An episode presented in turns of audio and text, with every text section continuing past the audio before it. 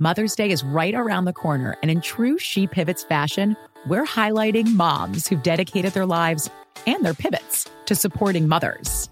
The iconic Christy Turlington will join us to talk about launching Every Mother Counts after pivoting from her 90s supermodel days. And later, the co-CEOs of Baby to Baby will share how they're addressing the needs for millions of babies and moms. So tune in and subscribe to She Pivots. New episodes out every Wednesday. Listen to She Pivots on the iHeartRadio app, Apple Podcasts, or wherever you get your podcasts. This is Neil Strauss, host of the Tenderfoot TV True Crime Podcast, To Live and Die in L.A. I'm here to tell you about the new podcast I've been undercover investigating for the last year and a half. It's called To Die For. Here's a clip.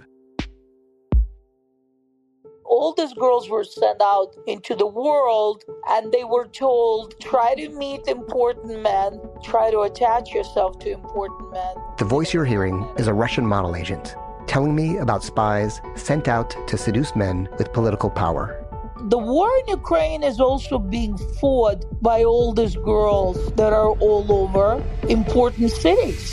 For the first time, a military-trained seduction spy reveals how the Russian government turns sex and love into a deadly weapon.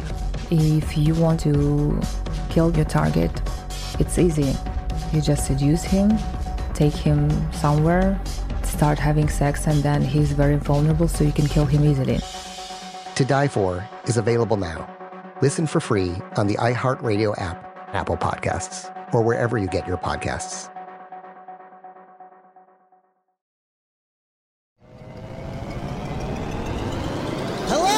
Acclaimed comics writer and notorious Scott Summers hater, Rosie Knight. Well, hello, Emmy-winning podcaster and totally unbiased Targaryen royal supporter, Jason Concepcion. Rosie, somehow the X-Ray Vision podcast has returned. It feels so good. It does. And like always, we'll be here every week covering the wide world of TV, movies, comics, and geek culture. That's right. We'll be talking about Batman, heroes of that stature, and of course, we'll be inviting our friends in the industry to come geek out with us and share stories. We'll hear from TV writers, from actors, comics creators, pop culture critics, and more. Nothing is off the table, because geek culture is pop culture, and we can't wait to share our love of it all with you every single week. Listen to X-Ray Vision on the iHeartRadio app, Apple Podcasts, or wherever you get your podcasts.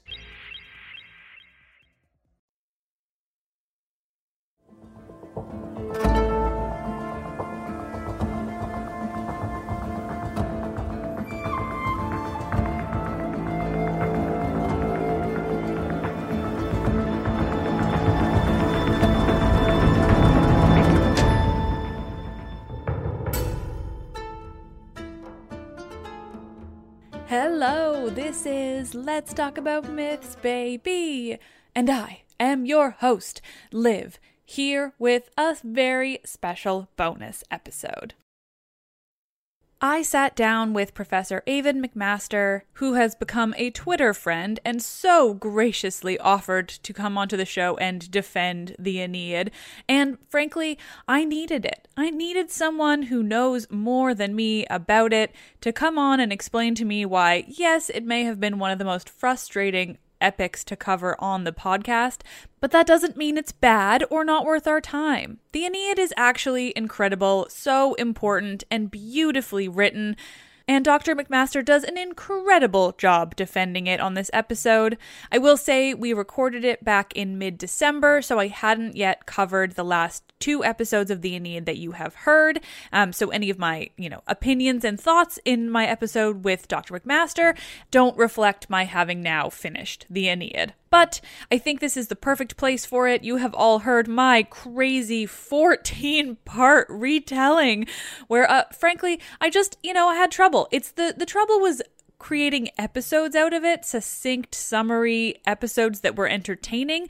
The trouble was not actually the Aeneid itself, and that is why this episode you are about to listen to is so important. So sit back and enjoy. This was such a joy to record, and I learned so much. And honestly, my mind has been completely changed about the Aeneid, and I think you'll really enjoy this.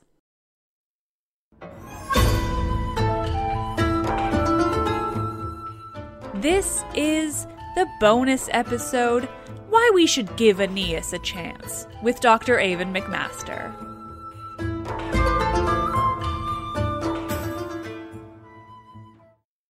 So, thank you so much for doing this. I need someone to tell me why I need to love Aeneas and why my listeners should ignore a lot of what I've said about Aeneas throughout the now. I think I've done 12 episodes on him and we're not done yet. It's somehow going to end up being my longest of the epics, even though I don't think it's longer than the Iliad or the Odyssey. No, certainly not in books. It's half the length of them each. But yes, lines, it's a little bit more complicated, but yeah. Yeah, it's messy. So, well, that's just because he's so rich and there's so much to say about that story, Liv. You're making my argument for me. There we go. Perfect. That's what it is. So before we get too far in, why don't you tell us a little bit about yourself and why we're talking to you specifically? Hi. Well, my name is Aven McMaster, and I teach Roman stuff, Latin poetry, and other classics at the university, Thurlow University at Laurentian, which is in Sudbury, Ontario, Canada. And my sort of main focus, at least early on, was Roman poetry, and particularly late Republican, early Augustan. So this is that period. So I did lots of stuff on Virgil and all of his contemporaries and early people around him. And we're mostly talking because I moaned on Twitter that if only I had you in my class, I could make you love the Aeneid, which was quite the boast now that I think about it. I know, if you weren't going to say that, I was going to make sure that it was brought up, that this all came from a Twitter response. It was like, I could convince you. And I was like, okay, great. I'm going to get you to. And the only reason I feel any, ability to say that is because of in my classes, I teach Roman epic and other Roman poetry classes, and I'd say 95% of my students come into the classes saying, I really don't like poetry. I'm taking this course because I need to or because I like you, but I know I'm not going to like the material because I hate poetry. And I don't turn everybody, but I turn most of them. And I've specifically had people come in saying, I've read the Aeneid before. It's so boring. I can't believe it. Like, why would you think it's worth reading compared to Homer? And I'm not saying I've made it their favorite, but, I've usually managed to have them leave saying, all right, grudgingly, I kind of really enjoyed it. It was really kind of a good poem. So we'll see if I can do that. I can recognize that my opinion is based on a bias in that I just love Greek more. Yeah. And my love is for Greek mythology completely. And I also did not have the most engaging course on it in university. Mm-hmm. In hindsight, I can't totally tell why. It might have straight up just been that I was not motivated in that one course. Mm-hmm. But I remember getting away with finishing the course and not actually fully reading the Aeneid and having the wrong translation compared to the professors to boot. Right. and still managing it, yeah. It's still getting away with it, but that was also just somebody doing a BA when they had no intention of going further in their academia. In hindsight, I would love to pay far more close attention now that 10 years on, I'm actually using it. Yeah. But yeah, so it was definitely part of that. And also just having done it so close after covering Homer, but also specifically I'm reading aloud very old sad translations of Homer as bonus episodes of the podcast. Right. And so I'm now doing it sort of simultaneously, which I think has both added to it and hurt. Mm-hmm. You're making direct comparisons, really. Yeah. Exactly. Yeah. In a way that I don't think I would have otherwise. And also it's the propaganda, I think, that keeps getting me. Some of the really obvious notations of just how incredible Rome is going to be, and here's why from the future, which I just love. Yeah. All right. So here's my pitch. I'm not going to argue that it's better than Homer. I'm also not going to argue it's worse, but that's not my argument. So I love Homer. I love the Iliad. I love the Odyssey. I also love other Greek myths like Apollonius, other epics. So this is not going to be why the Aeneid is, because I think that's how it's pitched too often. It becomes, are you a Homer person or are you a Virgil person? Do you like? I don't think we need to pick. Yeah, and I do not pick. And also, you know, I'm better at teaching the Aeneid than I am at teaching Homer, because though I love both, the things I love about Homer, I'm not very good at teaching. Like, I can recognize them and see them, but other people do that better. Stuff I love about the Aeneid is really in my wheelhouse. So that's sort of why I feel like I can talk about it. The other thing I'm going to do is there will be contrasts made between Homer and Virgil, but I'm not trying to say when they do things differently that one of them does it better than the other, like that one of those options is better. So what I'm going to be arguing is that the Aeneid is trying to do something different and that it does it well. I know that you're most interested in Aeneas rather than the Aeneid specifically. So I'm going to keep kind of going. Or it'll be hard for me not to talk about the poem. Oh, and I would love to do that too, but because of my show, I just tend to it's a bit more story-based. Yeah, because you're retelling the story. Yeah, but I would absolutely love to hear it from the poetry side as well, as somebody who doesn't, unfortunately, speak Latin or ancient Greek. Right, so that was the other thing I'm going to do. I'm not going to talk about, like, obviously, if I were going to argue for the Aeneid, one of the arguments that I would make would be on the language and the poetry, and trust me, there's good arguments to be made there, but I'm not going to make those because that's, you know, those are only accessible to a tiny number of people. That's not what you're doing on your podcast, in the same way that you're not, you know, we're not going to argue about the beauty of Homeric, you know, lines, right? Like, so I'm going to leave that aside for the most part.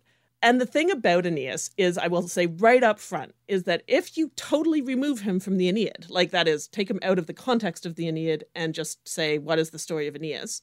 It's not as fun a story. Like, right away, I said I wasn't going to compare, but I will compare. Like, compared to the Odyssey, if you took Odysseus out of the Odyssey, it's still a good story. It doesn't have to be in Homer. It's still a good story. I will argue, though, that if you took Achilles out of the Iliad and you just had the story of Achilles, it's a bad story, and he's a dick. Yeah, agree entirely. And I think the obvious, demonstration of that is the movie Troy, where you take him out of Homer. And whatever you think of that movie, you like it or dislike it, Achilles within that movie is who cares about Achilles? He's just eye candy. Yeah. But there's nothing about him. The story of Troy is fun outside of Homer. In that sense, the basic story of Aeneas, doesn't get killed, travels around a bit, is kind of not very nice to a woman, and then ends up fighting a battle and sort of founding a city, but not even the right city. Right? Like, that's the thing I've had the most trouble with, because I don't want to get too far into like the nitty gritty of that when I'm talking about it. It's so much easier to talk about it as a story of the founding of Rome, because that's sort of the intention. But ultimately, no, he doesn't found Rome. He doesn't even found the city before Rome. He founds like the city before Rome. Yeah, it's like the basic foundations of it. And there's also more mythology after. Yeah. Been trying to explain that has been interesting. Yeah. So, from that point of view, I can't argue that the story of Aeneas is as good a myth. And so I'm like conceding all those points to start off with, shall I say. But what I think what I'm going to argue is that Aeneas within the Aeneid, and like really you do have to think of it in this presentation, because though he existed before, as a figure, both in Homer and before Virgil, we really only know him through Virgil. Like everything else we know about Aeneas is in fragments, and it's just only scholars care about. Like, we know the story of Virgil that Virgil gives us, and that's the story that matters to us. Yeah, beyond Virgil, basically, I know him as the guy whose mother carried him out of the war because he got injured, which I do kind of love as an anecdote in Homer, but it's not the greatest story. He's mentioned, though not by name, in the Homeric hymn to Aphrodite, and things like that. But so he has a place in myth, in proper Greek myth. But if we're going to care about him, the only reason we care about him is because of the Aeneid. So what I would say about the Aeneid. And, one of the reasons I love it, but also the reason it's so different. A lot of the reasons I love it are things that people say why they hate it. So I'm setting myself a bit of a task here. So the first thing is, like all the memes say, it's not original, right? It's taking the Iliad and taking the Odyssey and turning them into a new poem that does the Iliad and that does the Odyssey over again.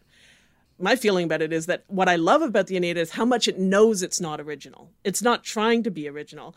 In fact, what Virgil's doing is using the wonderful fact that this amazing richness of mythology and literature exists, that he doesn't have to create, but can instead revel in and use and expect his audience to know. And one of the things I love about Virgil that, again, can be off-putting is how much he expects from his readers. He expects his readers to know, you know, a lot of other texts, a lot of other stories, but also an amazing amount of mythology, the obvious stuff and the not obvious stuff, a lot of history, a lot of current politics, all of these things, and to bring those things to the story.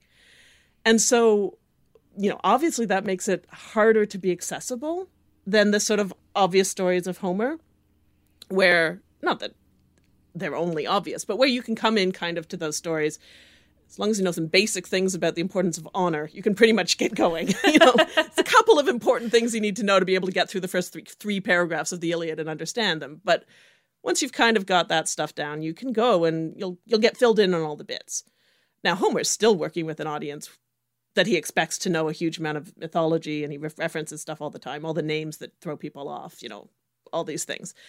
But the Aeneid is working in a literary world, a world where he expects people to have read and to be able to go off and consult and to go back to texts in a way that, you know, the oral tradition doesn't do. And what that means for me is that it's this immense, like every little piece, it's almost like it's fractal. Anything in the Aeneid you can look at, and then you can go in another, zoom in another level, and you'll find a whole nother bunch of stuff. And then you can zoom in another level and be like, okay, yeah, well, so on the whole, half of the poem is the Odyssey. So the first half of the Aeneid is the Odyssey, right? It retraces the story from someone leaving Troy and going home to a place he's never been, but ancestrally, Italy is home.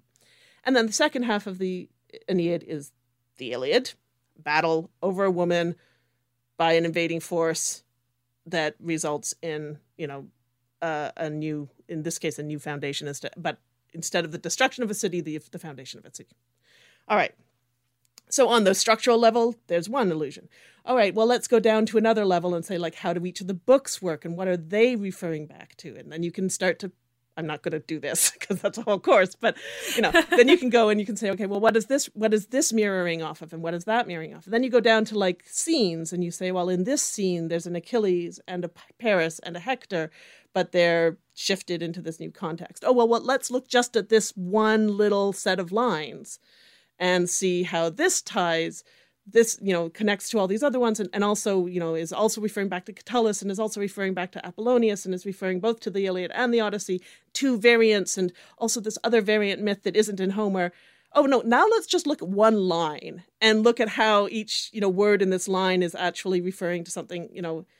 Okay, actually, let's write an entire article about one word, you know, like, so, you know, that's not accessible in the sense that it's not, you can't do that. You can't turn that into an easy story, right? You can't make that into a fun retelling. But it means that if you kind of do it on one level and then you want to know more, there's always somewhere more to go. And that is something I adore about it. It's not easy. And again, this is not better or worse. And Homer probably has tons of this stuff, but can't have the intertextuality because we don't have any other texts. Yeah, we don't know it. Right. We don't know what he's done. We don't know the myths he's referring to and the other cultural knowledge he's in. So we can never go back past that other than, you know, looking a bit at Mesopotamian stuff and things like that. But it's much, much harder. So that's the first thing. The Aeneid knows it's in this world and it can use all of that. And it can expect us to fill in those kinds of blanks or those background stories. And what that means is that it also has a lot of, like, things that don't come out easily on the first reading, like inside jokes, or, like, there's the things like, I mean, the Aeneid's not a terribly funny poem. I'm not gonna try to pretend it is, but it has these little tiny things like, I mean, probably the most obvious sort of funny, in air quotes, section is Book 8, where Virgil has Aeneas visit the site of Rome. He goes up the Tiber. He's trying to get an ally to fight on his side against the Italians. And he visits King Evander, who happens to live where Rome is going to be founded, right? And that's part of this whole, one of the things I like about the Aeneid, this weird time travel thing, where Virgil's Aeneid is looking forward to a future that is still the Roman current reader's past, right? Just like the prophecies, where the prophecies are about the future, but they're the past for the reader. I like considering it as time travel versus propaganda. Yeah, well, and I mean, I'll come back to the propaganda point. Don't worry, because I'm very aware of that part of it. But yeah. I do like that. I like that idea that it is, because if you're not looking at it like propaganda, it is time travel. It is just like able to see everything. Yeah, and if you think about being a Roman who's reading this, I mean, think about, I don't know, if you ever watch a movie, you and I both know that we're not used to seeing our own cities in movies as those cities.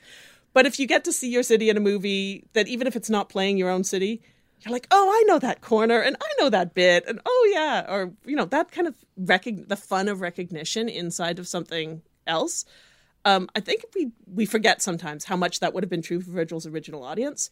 When they saw King Evander showing Aeneas around the site of Rome and hearing about all these places, and Virgil's like, and here's the, most prestigious part of Rome when there were a bunch of cows on it. Yeah. Meaning, that's funny. It's not hilarious, but it's funny. And for an actual Roman who lives in that city, it would be like that cool, oh yeah, this city used to be like, can you imagine what the most populous city in the entire world in their own brain is the most important Rome. Isn't it weird to think of it as being like a wasteland with a couple of huts and some cows, Yeah, that's completely true. It's such a fun way of looking at it. All I can think about is that I'm currently obsessed with playing Assassin's Creed Odyssey.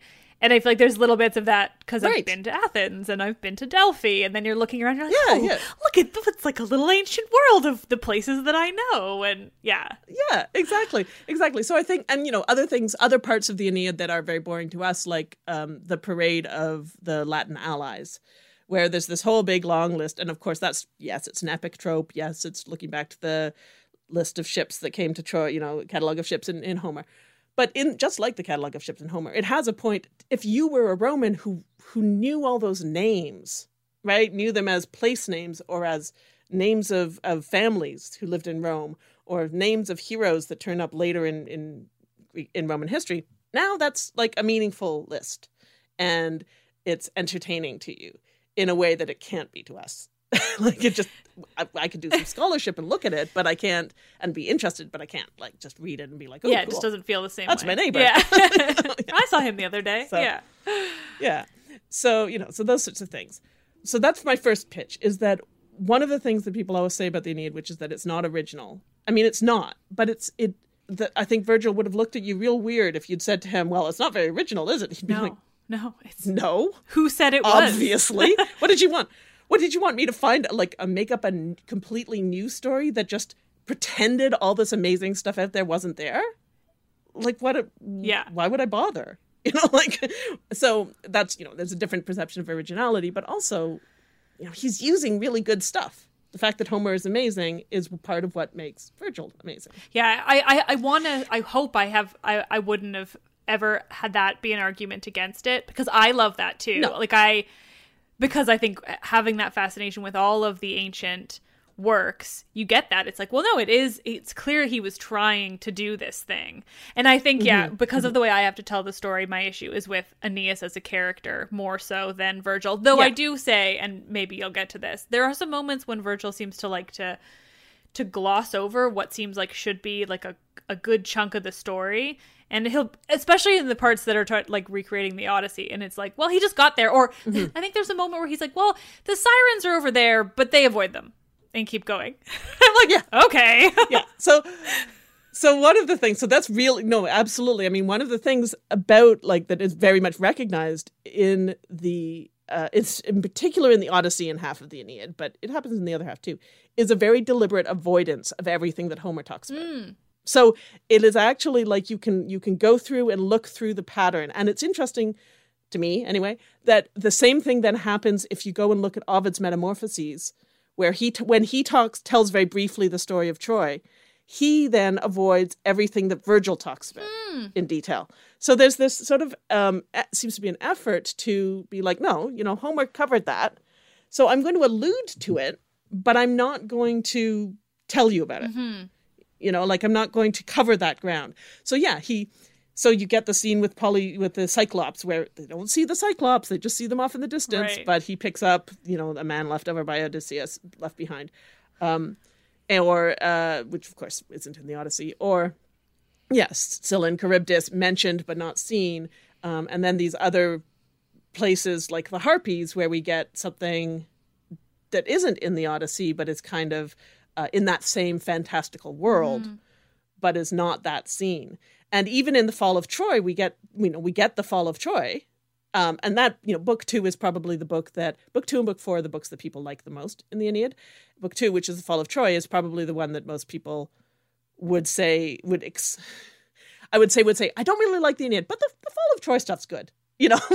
Because that is the good story part. That's part of that original myth. And it is part that you don't get in the Iliad. So I can see why. That's exactly it. Yeah, it's like, well, the Iliad ends and you're like, but wait, Troy hasn't fallen. And then it's like, what happened? So when in reading that in the Aeneid, you're like, okay, well, this is what happened. Yeah. And so there he gets to tell the story as a full story. And I would say that when he does turn his mind to telling a story, it's a pretty good story. The story as he tells it of Aeneas, giving himself up for lost and going out and trying to fight to the death and disguising themselves as Trojans and attacking disguising themselves as Greeks and then attacking the Greeks and things like that. It's pretty good. And then the final escape where he, forgets his wife. I did love that. I was like, wait, he had a wife? Yeah. So I held my father on my shoulders, my little boy by my hand, and my wife followed a few steps behind. And you're like, oh my God. Really? And then somehow, to give him credit, he goes back and looks for her, until her ghost comes and says, no, dear, you go on, find a nice new girl and settle down. It'll be great. I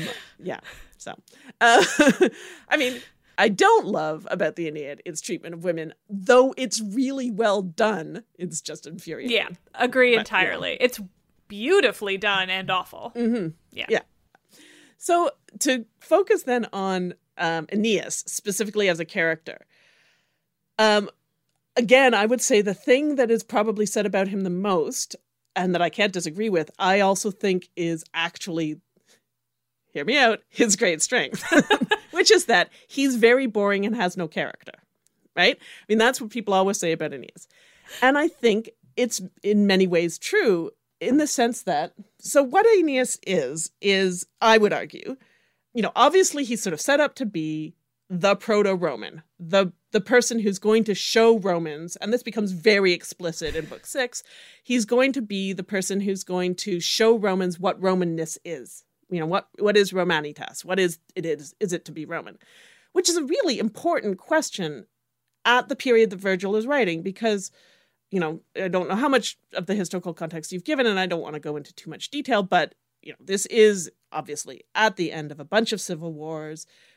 Augustus has been ruling for a while.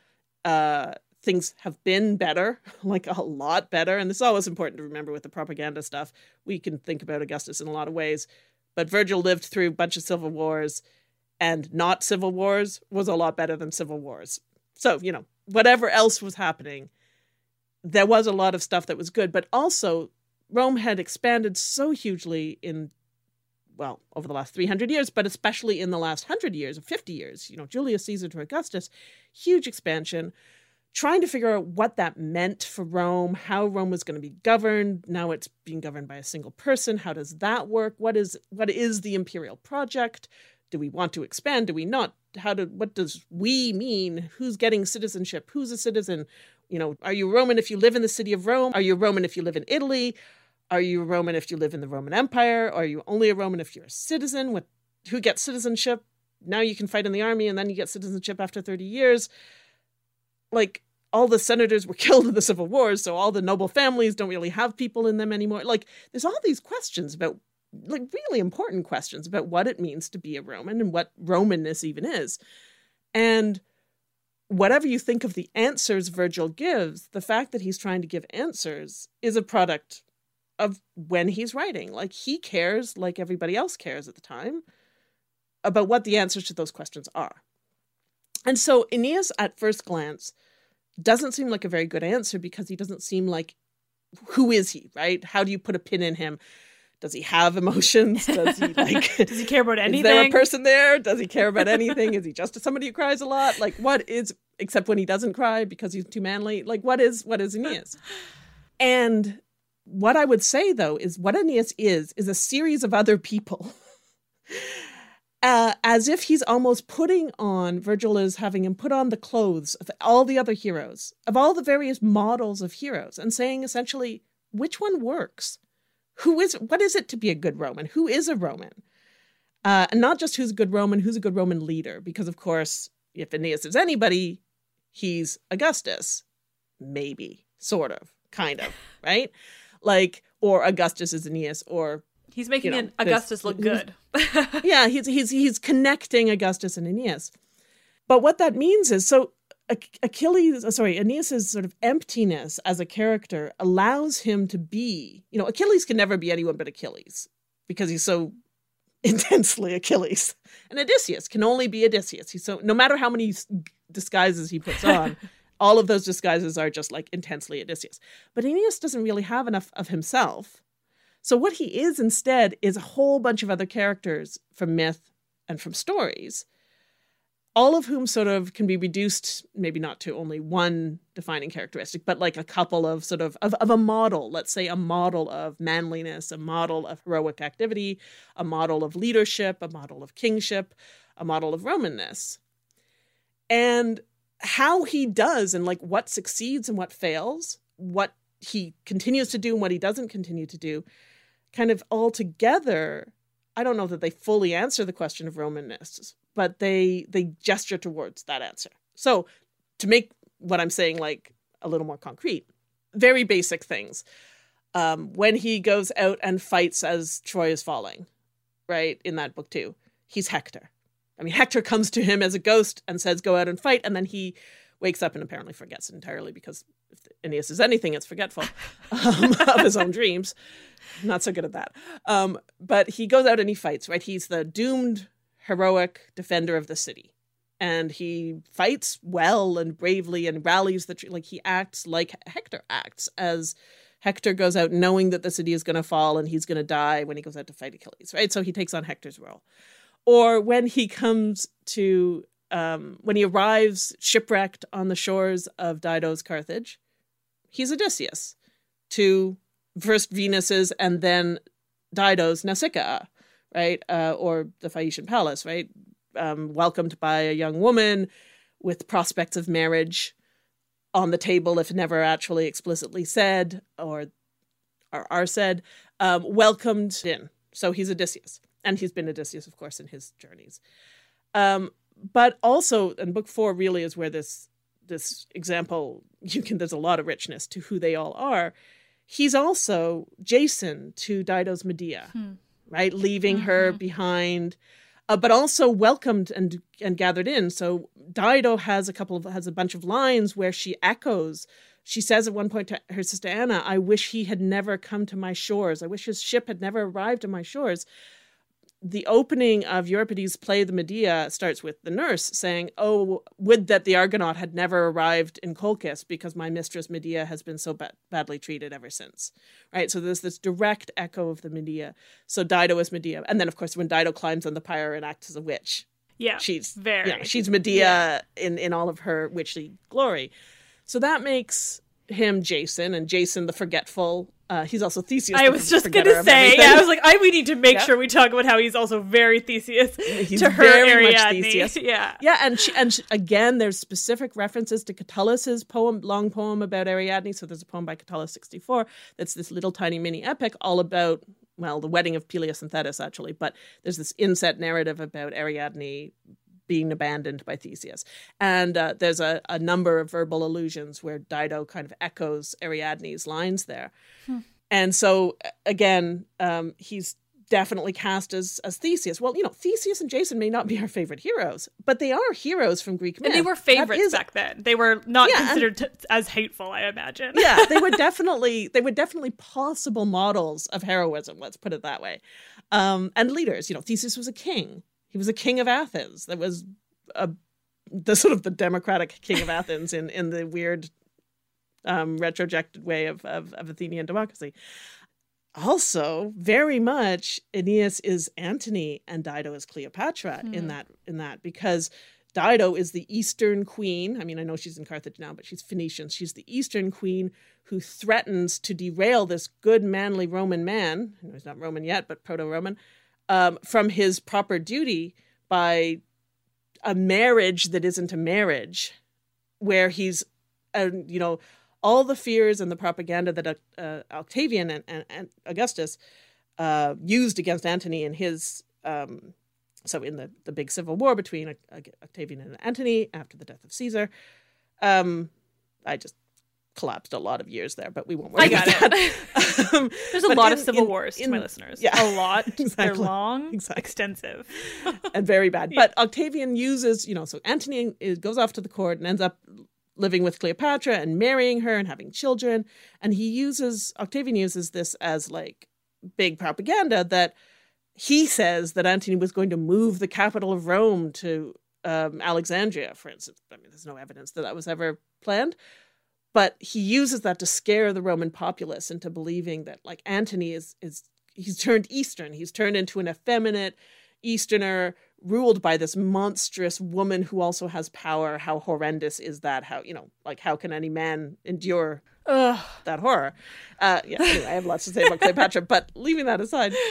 So Dido, who was there in myth, Virgil didn't make her up exactly, but he kind of maybe did. But he you know, he had someone to work with there.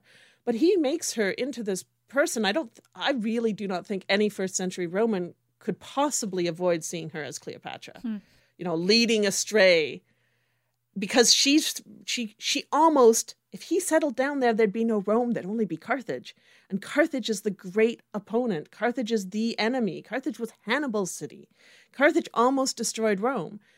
And here, at Juno's urging, Dido almost destroys Rome before Rome's even Rome.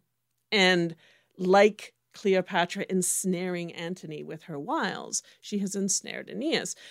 But, you know, Antony, for all of Augustus's propaganda, was a great general, second in command to the very popular, second in command to Julius Caesar. Like, he was a possible model of Roman maleness and Roman heroic greatness, you know, until he lost the Civil War. Up until the very moment that he lost, he could have been the one that everybody thought was the way you should be a Roman, you know? So this is a potential model for how to be Roman. But Virgil presents it as like the wrong path. And, you know, Jupiter's like, by the way, wrong. No, wrong. Yeah. In case you didn't know wrong, I'm going to make you see how wrong it is. And then he sends Hermes, Mercury, right? So like, there's no, it's presented as this option and then it's taken away. But by allowing Aeneas, because he's so sort of blank, to be all these people, to be Jason, to be, and there's all sorts of intertextuality I won't bore you with that like really highlights these various connections. By allowing him to be all these, it explores those possible models for Romanists, and then says, no, you know, we can't do that, but look how attractive it is, and look how many, you know, we understand these are ways we might want to be, but you have to learn to not do that, you know, be the unfeeling man and move on. And then he gets to, you know, he gets to Italy, and you can see him in the various battles, which in many ways the second half of the Aeneid most people hate because it's just battles. I will just say, so it's most of the Iliad, so, you know, yeah, let us not forget that. I don't think there's much of an argument there comparing it. But what you do have there is all these places where, like, so first of all, he's Paris, right? He's Paris, landing on the shores of a city, the home of the Latins, King Latinus' city, and being, you know, taking away the princess who was betrothed to Turnus. Now, he didn't steal her because he's far too good a Roman to do that. But Turnus specifically says that. He says, oh, here's another Alexander, another Paris come to steal, you know, with his long flowing locks and his curly, you know, oily hair, with his fancy Trojan bonnets. Like, people all through the poem keep calling him Easterner, like an effeminate Easterner, because he's a Trojan. It's one of the things he has to lose over this whole thing. He has to become proper Roman manly. And he has to join with the Italians, who are good and rugged and rustic, because only then can you have the good, proper Romans who are not, you know, they lose their Trojan taint, as it were. So you get him, he's Paris, and he's stealing away Helen, Lavinia. Or then when he fights and he's defending the walls of the encampment against Turnus, now Turnus is Achilles and he is Hector again. Or when he goes raging across the battlefield after the death of Pallas, of the young boy that he was sort of in loco parentis for and he gets so upset about, who is obviously Patroclus to his Achilles. Now he's Achilles raging across the battlefield in a fury where he stops giving quarter and refuses to, you know, ransom anybody anymore. And now he's doing all of that. So he's all of these different people. And each of those has, you know, he's Odysseus, he's Achilles. Each of them has traits that are valuable to the Romans, but also things that are not. So Achilles is definitely a model of manhood, but just like he wasn't such a great model to later, you know, Athenian hoplites, he's not a great model for Roman military culture because he has too much anger, he's too uncontrolled, he's too selfish, frankly, to be a Roman general, say. There's a whole bunch of Roman myth and legend later about like people who rush out in front of the lines and go to single combat and win and then are like executed by their father because they dissipate orders, you know, that kind of thing, right? Like this is not allowed. You have to fight in formation. You have to be disciplined. You have to do these things. So all of these people that Aeneas is in his various incarnations, all of them, and then, you know, the undercurrent of all of that is, which of these is Augustus? If Aeneas is Augustus, then is Augustus Achilles? Well, Octavian did some Achilles-like things. There was some stuff we don't like to talk about that he did during the Civil War, some slaughtering of some cities, possibly human sacrifice. We're not quite sure. You know, there's like these pieces of historical propaganda. We only see the little bits of it because Augustus won, so we don't hear most of the propaganda against him. But we know that there was stuff around that. You know, the war between the Latins and Aeneas is very much a civil war. And it is because, even though it's not, it's a civil war because to the Roman watching it, this is their ancestors. Yeah. So it's like watching, you know, your in-laws fight, even though it's, you know, again, it's this time travel thing. And, you know, that echoes the century of civil wars that started with the Social War, the weirdest name of a war in Roman history, but it's about the Allies fighting. So it's the Italian Allies fighting the Romans. And that left scars on the Roman psyche. It was really bad. Civil wars are bad. You don't get over them just when they end. And so by kind of playing that out again in the Aeneid, I think that's another element of emotionalism to that poem that we don't always feel. Like, it's not just a battle between two random people. Like, the Greeks and the Trojans don't matter that much to people. In the Greek, you know, the Trojans, at least, do not matter that much to a Greek audience, though they're portrayed as good and, like, it's not an us and them exactly, but emotionally they don't mean much. But to a Roman or an Italian watching this, like, these cities and these peoples are their ancestors. And it is going to have an emotional, like, it's a mythological replaying of actual scarring civil war that has gone on. And so, you know, Aeneas going to be able to bring them together? Like the pain of Latinus and Aeneas wanting to, you know, make a nice, happy agreement right at the beginning, everything's going to be peaceful. And then having that just torn apart by Hera, Juno, of course, because it's always Juno's fault. Well, it's always a woman. Yeah, and Juno, and then Alecto, and you know, and Lavinia, and Amata, and all the women doing all the bad, and even Sylvia with her little fawn, her little deer that gets hit by an arrow and starts the war. I hadn't even gone that far. Yeah. God, yeah. It really is. It's just every person that causes trouble is a woman, is a female. Good times. It's all good. But and you know, even though Turnus is the big instigator, it's because he's been egged on by Amata and by the Fury. But that like tragedy of people who should be one going out and killing each other instead is actually like a really emotional tragedy. It's just hard to see that from our distance because these people are just stories to us that we don't have any kind of emotional tie to it. And the fact that we still might find it interesting is pretty impressive given Virgil couldn't really imagine us reading it, you know, in that sense. Yeah, it was very much for the Roman people and not for us trying to figure it out now. Yeah.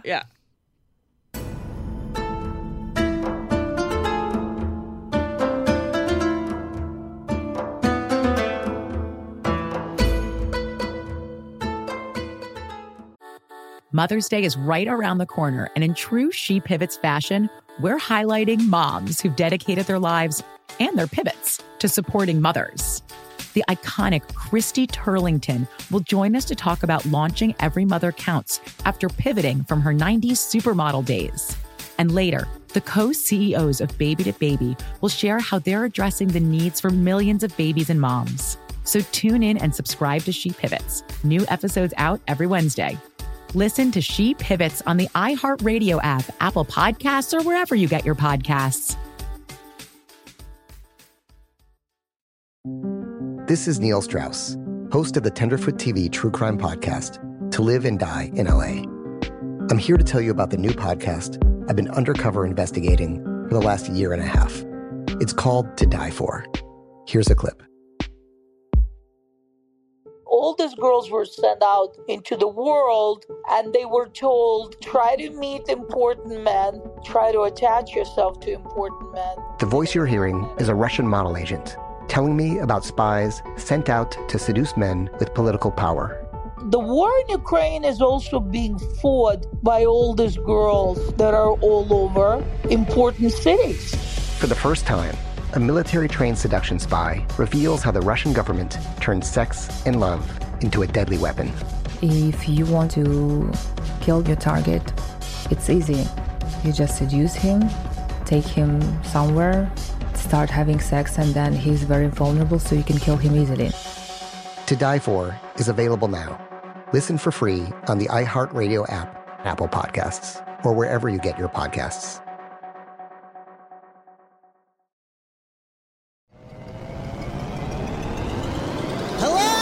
Acclaimed comics writer and notorious Scott Summers hater, Rosie Knight. Well, hello, Emmy-winning podcaster and totally unbiased Targaryen royal supporter, Jason Concepcion. Rosie, somehow the X-Ray Vision podcast has returned. It feels so good.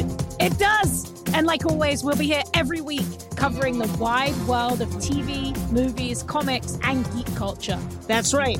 We'll be talking about Batman, heroes of that stature, and of course, we'll be inviting our friends in the industry to come geek out with us and share stories. We'll hear from TV writers, from actors, comics creators, pop culture critics, and more. Nothing is off the table because geek culture is pop culture, and we can't wait to share our love of it all with you every single week. Listen to X-Ray Vision on the iHeartRadio app, Apple Podcasts, or wherever you get your podcasts.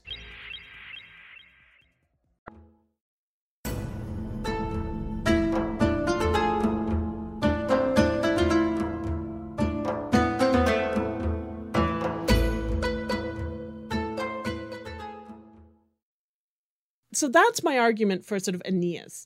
Yes, it's true. He's hard to latch onto as someone to care about consistently as like a developing character, because the only character development he does develop, but the only character development he really has is trying on and discarding a whole bunch of heroic models, really.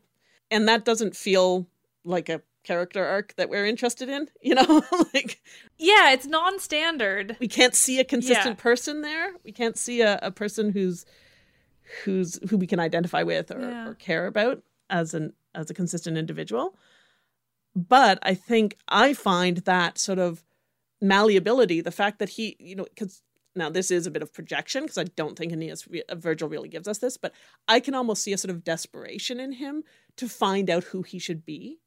Now, it's not that psychological a poem in that sense. Like, I don't want to argue that it's like him finding his own self and coming to terms with who he is, because I don't think it quite gets there. But like, there's a little bit of that. Like, his despair at the beginning. How the hell am I going to do this? How does this work? Who do I have to be to make this work?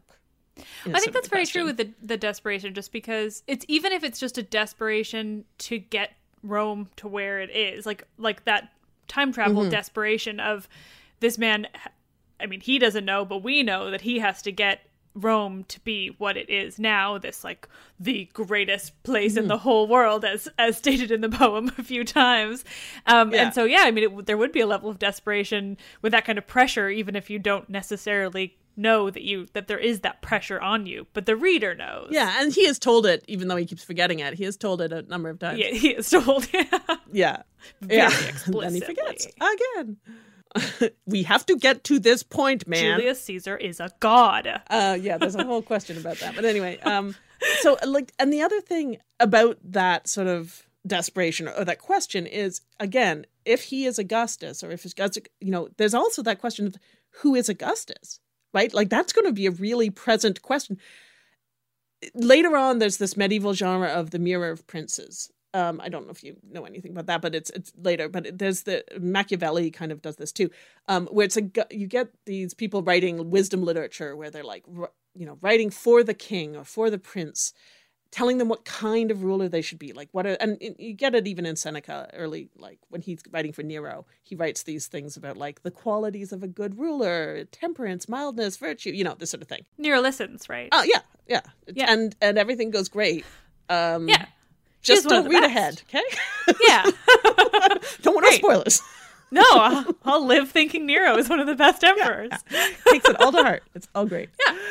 Yeah. But, you know, that Virgil's not doing that explicitly, but you could kind of see that underlying it. He's saying to Augustus, too, here's a whole bunch of models for what it is to be a hero and a leader. And look, they don't work. Like, these Greek models... they have bits to them that are interesting and useful, but, you know, we're Roman, we're something new, we're an amalgam of all of these different kinds of ideas and something better, obviously, he's saying. Always. But Augustus, like, don't go down that path. You chose not to be Antony, that's great, but don't be Achilles, don't be all these other people. And so, you know, and that doesn't necessarily contrast with him saying Augustus is great. That's not in conflict. But, you know, Augustus is still in power, and, you know, then there's Augustus's family to come, and like it's an open question what these rulers are going to be like. What is it going to be like to be ruled by an emperor, even if that's not a term being used yet? Mm-hmm. And so, you know, one of the ways to try to influence people is, whether it was direct and explicit and intentional or just to sort of underline anxiety that comes out from Virgil, is to give sort of the do's and the don'ts, but in a way that doesn't make people feel lectured to, right? Mm-hmm. You know, that is not just now Augustus, you make sure you, you know, like, you can't do that to a supreme ruler. It just doesn't work. But you can give him someone to model himself on, right? You do that. It's that nudging by flattering. You're just like Aeneas, and look who Aeneas ends up being, or what he should be, or what the best mm-hmm. parts of Aeneas are. What does Jupiter want to see in Aeneas, you know? Well, and there's such a key point of, you're also a descendant of Aeneas, is something that is then drilled in so much. So it's not even, it's a blood relation that the work is also trying to really drill in there. Yeah, absolutely. So I know that I've talked a lot, but... No, I love this. This is wonderful. But one other, so the thing we've been dancing around then is that question of propaganda. And again, that is absolutely like a knock against the Aeneid that's often used. We could argue about propaganda and Homer till the cows come home, but we won't leave, you know, what does it mean to be political poems, blah, blah, blah. I won't worry about that.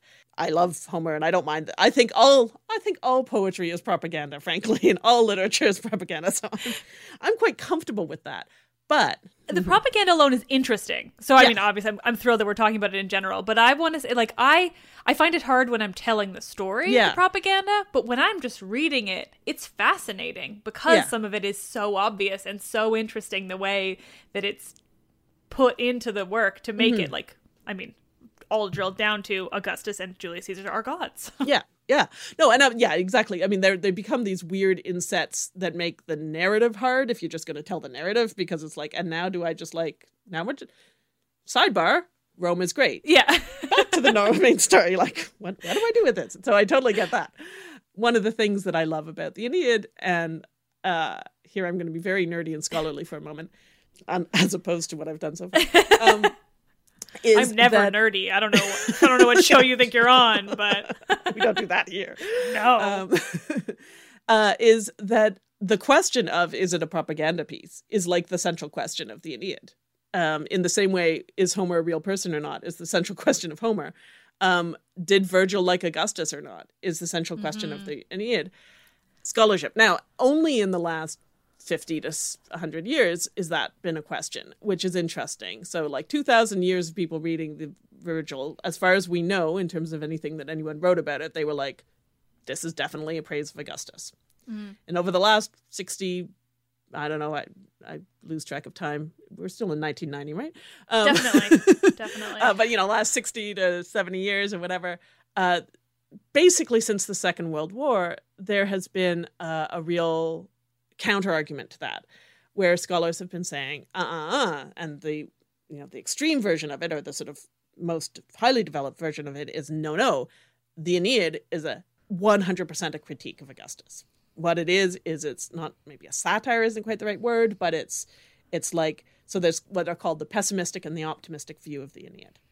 Now, those are a bit caricatures, right? Like, really, no one argues for one or the other completely, maybe. But, and that pessimistic reading, and what I love about it, just frankly, is that you can get four Virgil scholars in a room, and they'll all have a different opinion on where they fall on that kind of scale. And they'll all be able to argue for it really convincingly. And I mean, I just, like, my little ambiguity-loving, literature-loving heart adores the fact that you can look at the Aeneid and be a good scholar and genuinely come to a very, like, an opposing position. So I have my own sort of views on it, but I can't really deny the strength of the other arguments, right? Because there's just so much in there. So very briefly, the argument that he's pro-Augustus is he says he's pro-Augustus. That one's pretty straightforward. Yeah, right? That one's pretty obvious. Yeah, where he's like, Jupiter says Rome is the best in the entire world and will be best forever. Yeah, look how great it is now that Augustus is ruling. Yeah, look how great it is. And and Augustus is a god. And this is the whole point of everything, is that Augustus will come and he will become a god too. And Anchises is like, look at Rome, look at its history. It's the best. So that's that side. And it's very obvious. The other interpretation hinges on two really basic points. And they really come from that scene in the underworld where Anchises and Aeneas meet. And Anchises ends, not quite ends, but almost ends with the section where he says, he sort of turns to camera and he addresses the reader and he's like, you, Roman, here's what you're going to be. And I'm actually going to find my Fagles translation because I want to get the words that he uses right. Anchises has been looking at all of these, like, heroes of the Roman literary, as a Roman legendary past for the reader, future for Aeneas, in the underworld, waiting to be reborn. And he's talked about Caesar. He's been like, Caesar and Pompey, would you kind of stop fighting? It would be great if you didn't have a civil war. You know, it's all fun stuff. But he's looking at these people, and I guess he's addressing, I don't know how we're supposed to see it, but basically he addresses the reader because he says, others, I have no doubt, will forge the bronze to breathe with suppler lines, draw from the block of marble features quick with life, plead their cases better, chart with their rods the stars that climb the sky and foretell the times they rise. But you, Roman, remember, rule with all your power the peoples of the earth. These will be your arts, to put your stamps on the works and ways of peace, to spare the defeated, break the proud in war. So I always show this in my Roman Civ class, and I'm like, if you want to know what the ideal Roman is, Virgil would like you to know this is what the ideal Roman is, right? Not an artist, not an astronomer or astrologer, not a magician, not even an orator, even though the Romans do pride themselves on law courts and speeches. But no, none of those are their national character. None of those are their national virtue. Their national virtue and their manifest destiny, their thing they should bring to the world, is to put your stamps on the works and ways of peace, spare the defeated, and break the proud in war. And I don't know which translation you have. I have the Sarah Rudin right here. I have a few of them, but she says, but Romans, don't forget that world dominion is your great craft. Peace and then peaceful customs, sparing the conquered, striking down the haughty. So there's a lot of different ways to phrase it, but like it comes, you know, that's real explicit. And I mean, I kind of love that moment just because it comes, you know, if I'm arguing that the whole poem is about what it is to be a Roman, this is at least an answer, and it's literally in the middle of the poem, like by number of lines on either side. It is pretty much almost exactly in the middle of the poem. Wow. So, you know, Virgil's, this is a written work, not a, you can really tell the difference between like an oral poem and a written work when he does that kind of numerical stuff. I found it pretty throughout too, just the way it's told, you can tell it's just meant to be read and not read aloud. Absolutely. And you get like things where we know he did because we know a little bit about his process, but you know, he was going back and editing and changing and adapting and cross-referencing in a way that you can't do unless it's literary. So that's what he says. Well, there's nothing in there that's negative, right? That sounds like what Augustus thinks he's doing anyway, and so that's fine. But the negative part comes two passages everyone always points to. One is when he leaves the underworld. What gate does Aeneas go out of? Oh. So we are told there are two gates at the end. So this is a neat little piece of like underworld. You know, our understanding of the underworld comes to a large extent from Virgil. That's where Dante is drawing from a lot. Because we don't get a lot of stories about the underworld in Greek myth. They don't tell us what it looks like most of the time. Well, and they have like bajillion different versions of the little details they do tell us. Yeah, it's hard to track. And they don't really have a geography. Yeah. But right at the end of book 6, Aeneas has to go out, and he doesn't go the way he did. He doesn't go back over the river with Charon. He goes out. There are two gates that lead out of the underworld. There are twin gates of sleep.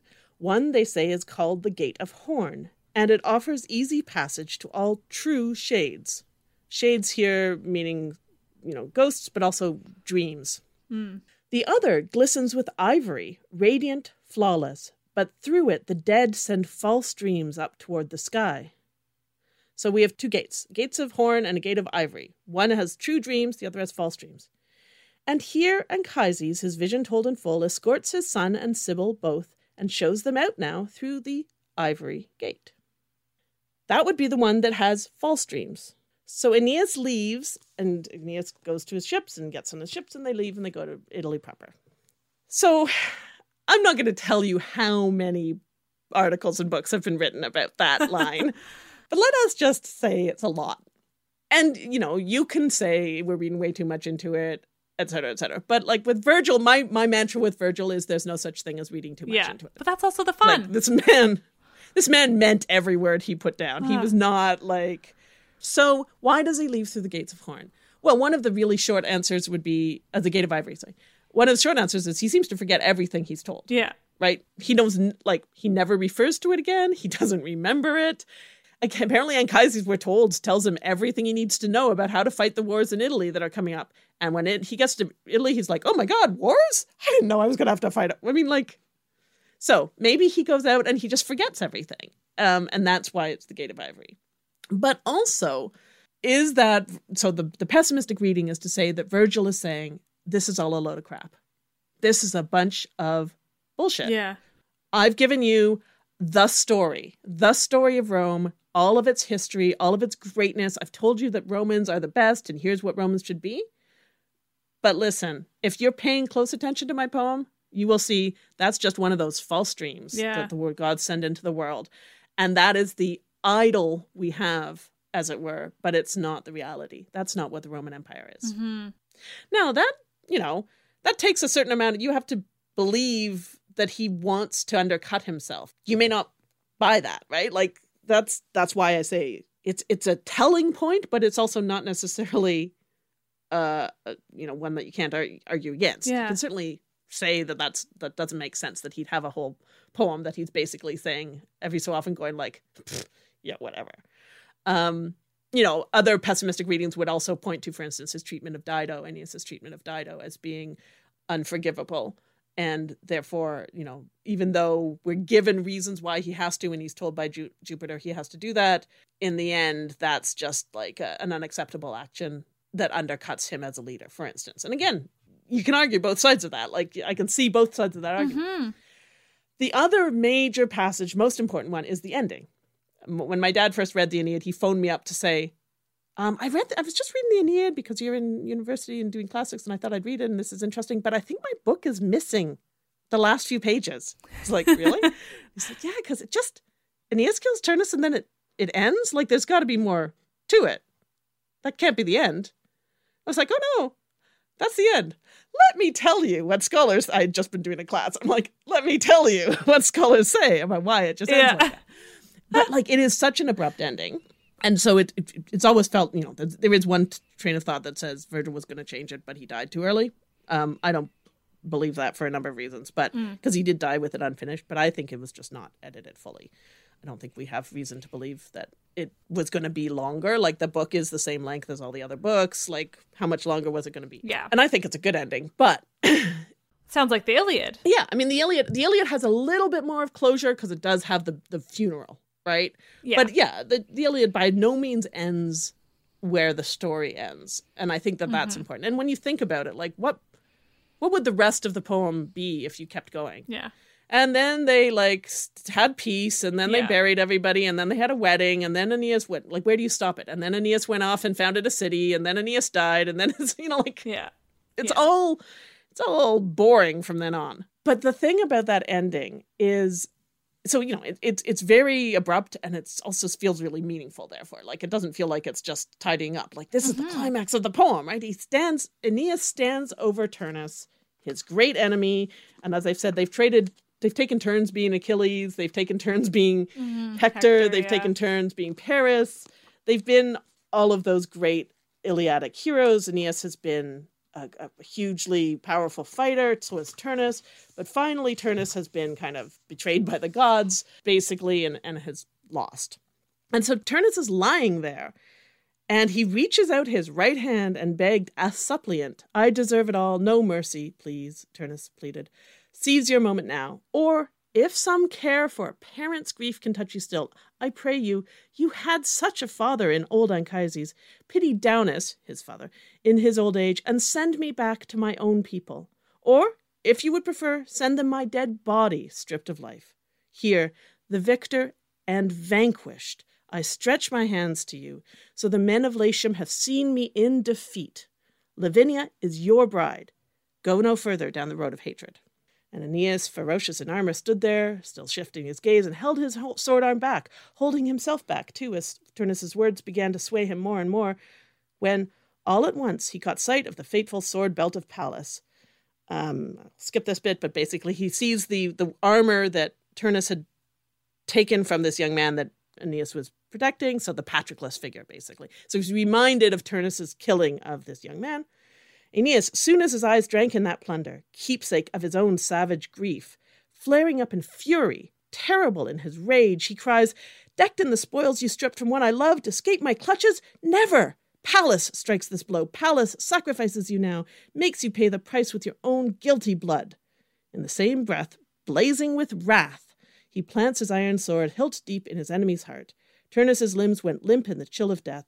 His life breath fled with a groan of outrage down to the shades below. Now, I would like you to remember the words of Anchises in the underworld. What did Anchises tell the ideal Roman to do? Not that. He said, spare the defeated and bring down the proud, right? Like, it's literally what he said. I mean, it seems to me that Aeneas basically just becomes everyone's worst nightmare. Like, just the worst imaginable. He's the embodiment of fury. I mean, the word wrath or fury is used about 6 times of him in the last 5 lines. And so the big question is here. So some people say, he says Pallas is sacrificing you. So the optimistic reading of this is he is moved by the pietas, the duty he feels as father to Pallas, like the father and son duty, to avenge Pallas's death. And that is a proper thing to do. And there is definitely some of that there. The negative or pessimistic reading of it is to say, Anchises bloody well told you to spare the defeated. And Turnus literally said, I'm defeated. Admit my defeat visibly to everyone. Please spare me. And Aeneas was going to, but then he was moved by rage. And if you know much about Roman understandings of virtue and philosophy and stuff, you know, Stoicism was really famously important to the Romans and stuff. Self-control is like their prime virtue, along with pietas and other things like that. But like, self-control is really, really important. So he loses control, becomes enraged, and kills somebody who has been defeated. So the pessimistic reading of that is to say it undercuts everything else in the poem. Like every other, Aeneas in the end fails the test, is bad. If Augustus is Aeneas, then Augustus too has failed the test, will fail the test. The whole Roman project is a bunch of lies, as shown to us by the Gate of Ivory, because if the whole point of Rome is to spare the defeated, we started Rome on the opposite of that. So the Roman project, the imperial world, the peace and laws we are bringing to the world is a lie. It's a sham. We're just a bunch of raging savages. That's, you know, that's a drastic reading of it. It's convincing. It has. I mean, I'm such a wishy-washy person. I think it's a bit of both.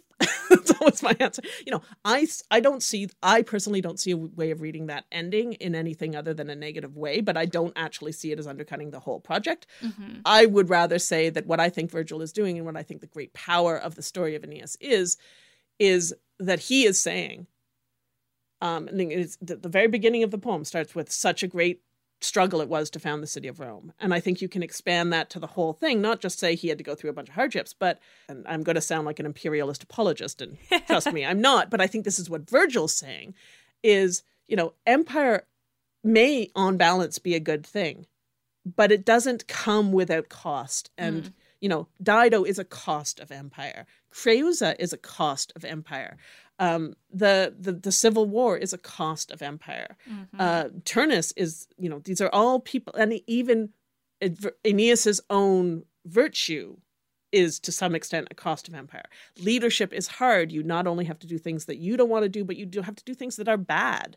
And they do maybe result, you know, there is maybe an ends justify the means, but the ends are you know, the ends are good maybe, but the means are bad sometimes. And to me, that is a much more interesting story than either the whole imperial project is shit. You know, even if I do think it is, like, I think as a piece of literature, it's a more interesting piece. And as a myth, you know, if I would argue that myths in general ask questions of us, they don't answer questions. The kind of myths that actually last and matter to us and are fun to retell and get re-envisioned, they don't, like, the story of Hercules doesn't answer a question for us. It asks a lot of questions because there's a lot of stories, but it doesn't tell us in the end how to be the best person, how to deal with every problem we have in life. Disney's may. Yeah, really. But that's why it's not a good myth. Yeah. It might be a good movie, but it's not a good myth. Yeah. Right? And I think that's true of Virgil too. He's asking a bunch of questions. And I don't think that if it's a pessimistic ending, that has to mean that I don't think that has to mean he doesn't like Augustus. Mm-hmm. I think that he can think, you know, Augustus did a hell of a lot of good stuff for us and has made the world a better place, but not without costs to him and to us. Yeah. It seems like he's also just making Augustus happy while also putting in his own opinion, like the truth of it, while keeping Augustus happy by also being like, well, he did great. Yeah. And you know, so that, like, a big question, if you buy any of the pessimistic stuff, is to what extent did he expect Augustus to understand that? Like, was he writing for Augustus, but other readers as well? You know, how good a reader was Augustus? But you can suggest also maybe Augustus was actually a good reader and also knew that a puff piece was not going to last the test of time. Mm-hmm. A puff piece was not going to give him, you know, there were lots of poets out there probably writing like panegyrics. But panegyrics, we don't have those anymore, not many of them, because who cares? Everybody sees through them. But, you know, something that's got complexity to it is a better piece of, when it comes right down to it, propaganda, than just something that only says nice things and only gets all the good stuff across. You know, there's a lot of, let's just say there's a lot of what ifs there, right? We end up having to sort of be psychologists and try to, at the end of the day, that's all just supposition. We can't say what kind of reader was Augustus. What did Virgil think? How did they get along? Did Virgil even have to write this for Augustus or not? Like, what was their relationship? To what extent was he dependent? This is all historical stuff that in the end we can't know. But it's those questions and the reading of Virgil against himself in this way that has fascinated me about the poem for so long. Mm-hmm. And while a lot of what I've just said at the very end there is not about the myth as a story exactly, and so you know, I don't think I can fully rehabilitate it just as a story. I do think, I hope that I have sort of shown why it repays thinking about and why like, I get moved by the poem. Mm-hmm. At the end there, when Virgil kills Turnus, I find it an extremely emotional moment. Mm-hmm. And not because I like Turnus or like, not because I like either of them. I don't think Turnus is a twit and Aeneas is a blank. But because I feel all the tugs of all the pieces that have gone into this, and because I see Achilles and Hector, and because I see all of these other things there at the same time, for all of those reasons, I find it extremely moving. Mm-hmm. And that's a different reason than why I find it moving when Priam asks Patroclus, Hector's body back of Achilles. Yeah. You know, I find both of those moving scenes, but for different reasons. Well, yeah, I mean, just in even just contextually, like, the Homer is much more of a story because we don't have any backgrounds. We don't know what of it you know, was dependent upon the history at the time. We have no idea. So it has to be just a story to us. Whereas because Virgil was so much later and because we have so much more evidence, you can look into it and actually see these complexities and understand it all. I mean, yeah, you've convinced me to the point of wishing that I could go back and redo a bunch of episodes. No, I think it's great because, like, whatever you said, because I haven't, you know, for the reader, I haven't heard these episodes yet. Yeah. But the story is what the story is. Like, I think it's fine to tell the story, and I don't like. Yeah. I have my moments of defensiveness about the Aeneid, but in general, I don't really, because I think you come to it when you come to it, and in the way you come to it, and you know, it is the story it is. And the Aeneid is different than Aeneas and all the rest of it. But I think it's, you know, it's all about the layers, right? It's all about. You learn one layer about it, and then if you can be intrigued enough to peel the other layers back, it starts to repay it. And I haven't done the last episode at the time that you and I are recording this, and I think that's wonderful. So now I'm very excited to be able to do, like, the last, I think it'll be one episode, but it might be two, of it actually, like, being able to go into it a little bit deeper there. Even just the way that I've just talked a lot about the propaganda, but without having looked too deep into Virgil himself, and just sort of like a surface level of propaganda, because on the surface, it's very obvious, a lot of it. Yeah, absolutely. So I love being able to know a little bit more now. Yeah, that's the thing about having a weekly podcast where you have to retell ancient things. There's not a lot of time to do too much in-depth to the background. Yeah. Like, I go a lot of, like, I finished my BA in 2012, and whatever I remember is going to go in there. But, like, I don't have a lot of ability beyond that. And you're mostly doing the Greek stuff, so, you know, you have a bunch of context there. And when you move into the Roman, like, as you say, we have a lot of context, but that means we have a lot of context. Yeah, there's so much more. So, like, there's some, like, I could just talk to you about the eclogues and the Civil War for, like, you know, entire classes worth. That's the point, right? Like, you could go on and on and on about it, but Yeah, well, and it's funny because I took equal levels of, like, Roman to Greek history and everything in university, but the amount of Greek that I remember compared to Roman. I think I definitely remember a lot of Roman history, but in terms of, like, the art and the mythology and the, like, literature, it's all Greek in my head for sure. Yeah.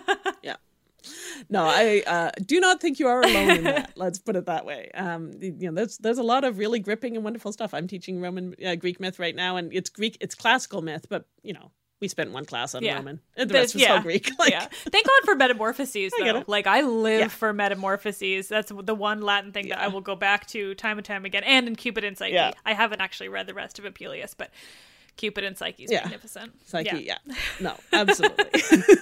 But I mean, Apuleius is... Yeah, I read bits in it, and I'm like, that's what I mean in Roman. Like, the Roman I love of Cupid and Psyche, but the rest of it's like, what's actually going on here, I think. Yeah. Oh, no, the rest of that is a weird novel. That is I've read bits. That is outside my wheelhouse, but I know good stuff about it, but it and it has many of the same sorts of things I like in a lot of literature, but I have not spent the time on it to fully understand it. Something else, yeah.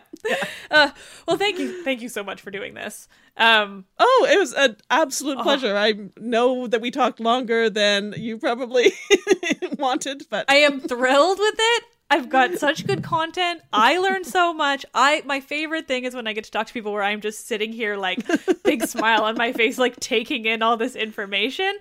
So I'm very glad I tweeted and got a response from you. Thank you so much. Oh, I'm very glad too. Pretty much most of the best things that have happened in my life in the last few years have come from random tweets. So I'm gonna keep doing that. Yeah. No, I mean, Twitter, the whole, like, world of classics Twitter is very fun. Whatever part I'm in it now, it's magnificent. I love it.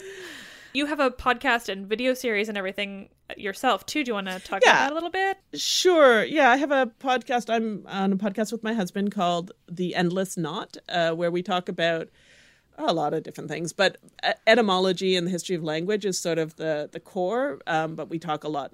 That's my husband's stuff, so I tend to be mostly jumping in with a lot of Roman context. And he talks about medieval stuff, and so we talk about other things. But we also do, like, you know, reviews of Star Wars movies and stuff occasionally.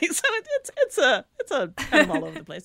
And then we also have a series on YouTube, on the channel is Alliterative, youtube.com/alliterative, which has videos about etymology. So those really are their histories of words and the cultural connections, cultural and historical connections to the words. The most recent one was about the word monster, for instance, which does have, it's very long. We've gotten a little out of control recently, so that one's very long. The one before that was about the history of the word guitar. Lots of different things. So, oh, that's so fun. If you want to see those, you can go to YouTube. And if you want to see any of the stuff we do, just alliterative.net is the website that has everything on it. So, yeah. And I will put that in the podcast as well. The podcast description will have that link. And on Twitter, I should just say also, I'm Aven Sarah, AvenSarah. So I would always be happy to talk more Aeneid with anybody if they want to. It's very fun. You want to tell me where I'm wrong? Go right ahead. I will chat with you on Twitter. Oh, wonderful. Well, thank you so much. Oh, thank you.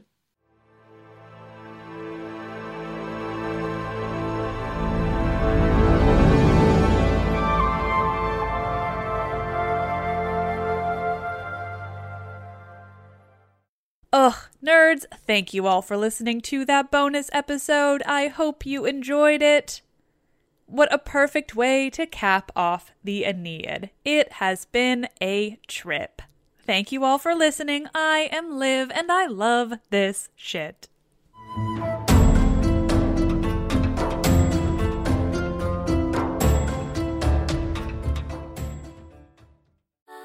Mother's Day is right around the corner, and in true She Pivots fashion, we're highlighting moms who've dedicated their lives and their pivots to supporting mothers.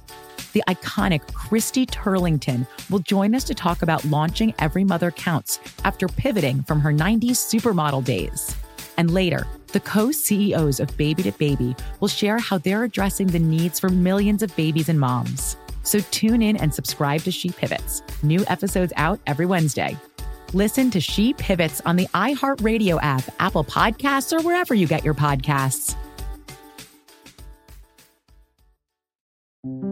This is Neil Strauss, host of the Tenderfoot TV True Crime Podcast, To Live and Die in LA. I'm here to tell you about the new podcast I've been undercover investigating for the last year and a half. It's called To Die For. Here's a clip.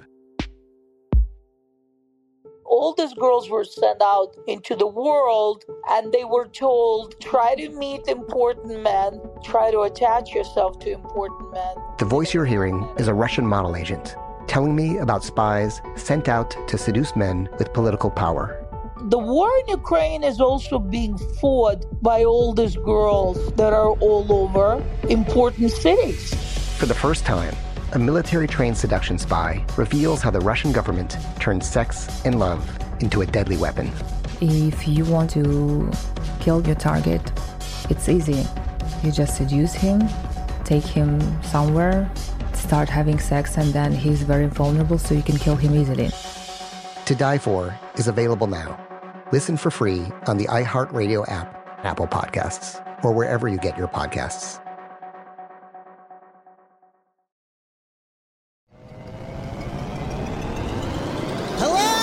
Acclaimed comics writer and notorious Scott Summers hater, Rosie Knight. Well, hello, Emmy-winning podcaster and totally unbiased Targaryen royal supporter, Jason Concepcion. Rosie, somehow the X-Ray Vision podcast has returned. It feels so good. It does. And like always, we'll be here every week covering the wide world of TV, movies, comics, and geek culture. That's right. We'll be talking about Batman, heroes of that stature, and of course, We'll be inviting our friends in the industry to come geek out with us and share stories. We'll hear from TV writers, from actors, comics creators, pop culture critics, and more. Nothing is off the table because geek culture is pop culture, and we can't wait to share our love of it all with you every single week. Listen to X-Ray Vision on the iHeartRadio app, Apple Podcasts, or wherever you get your podcasts.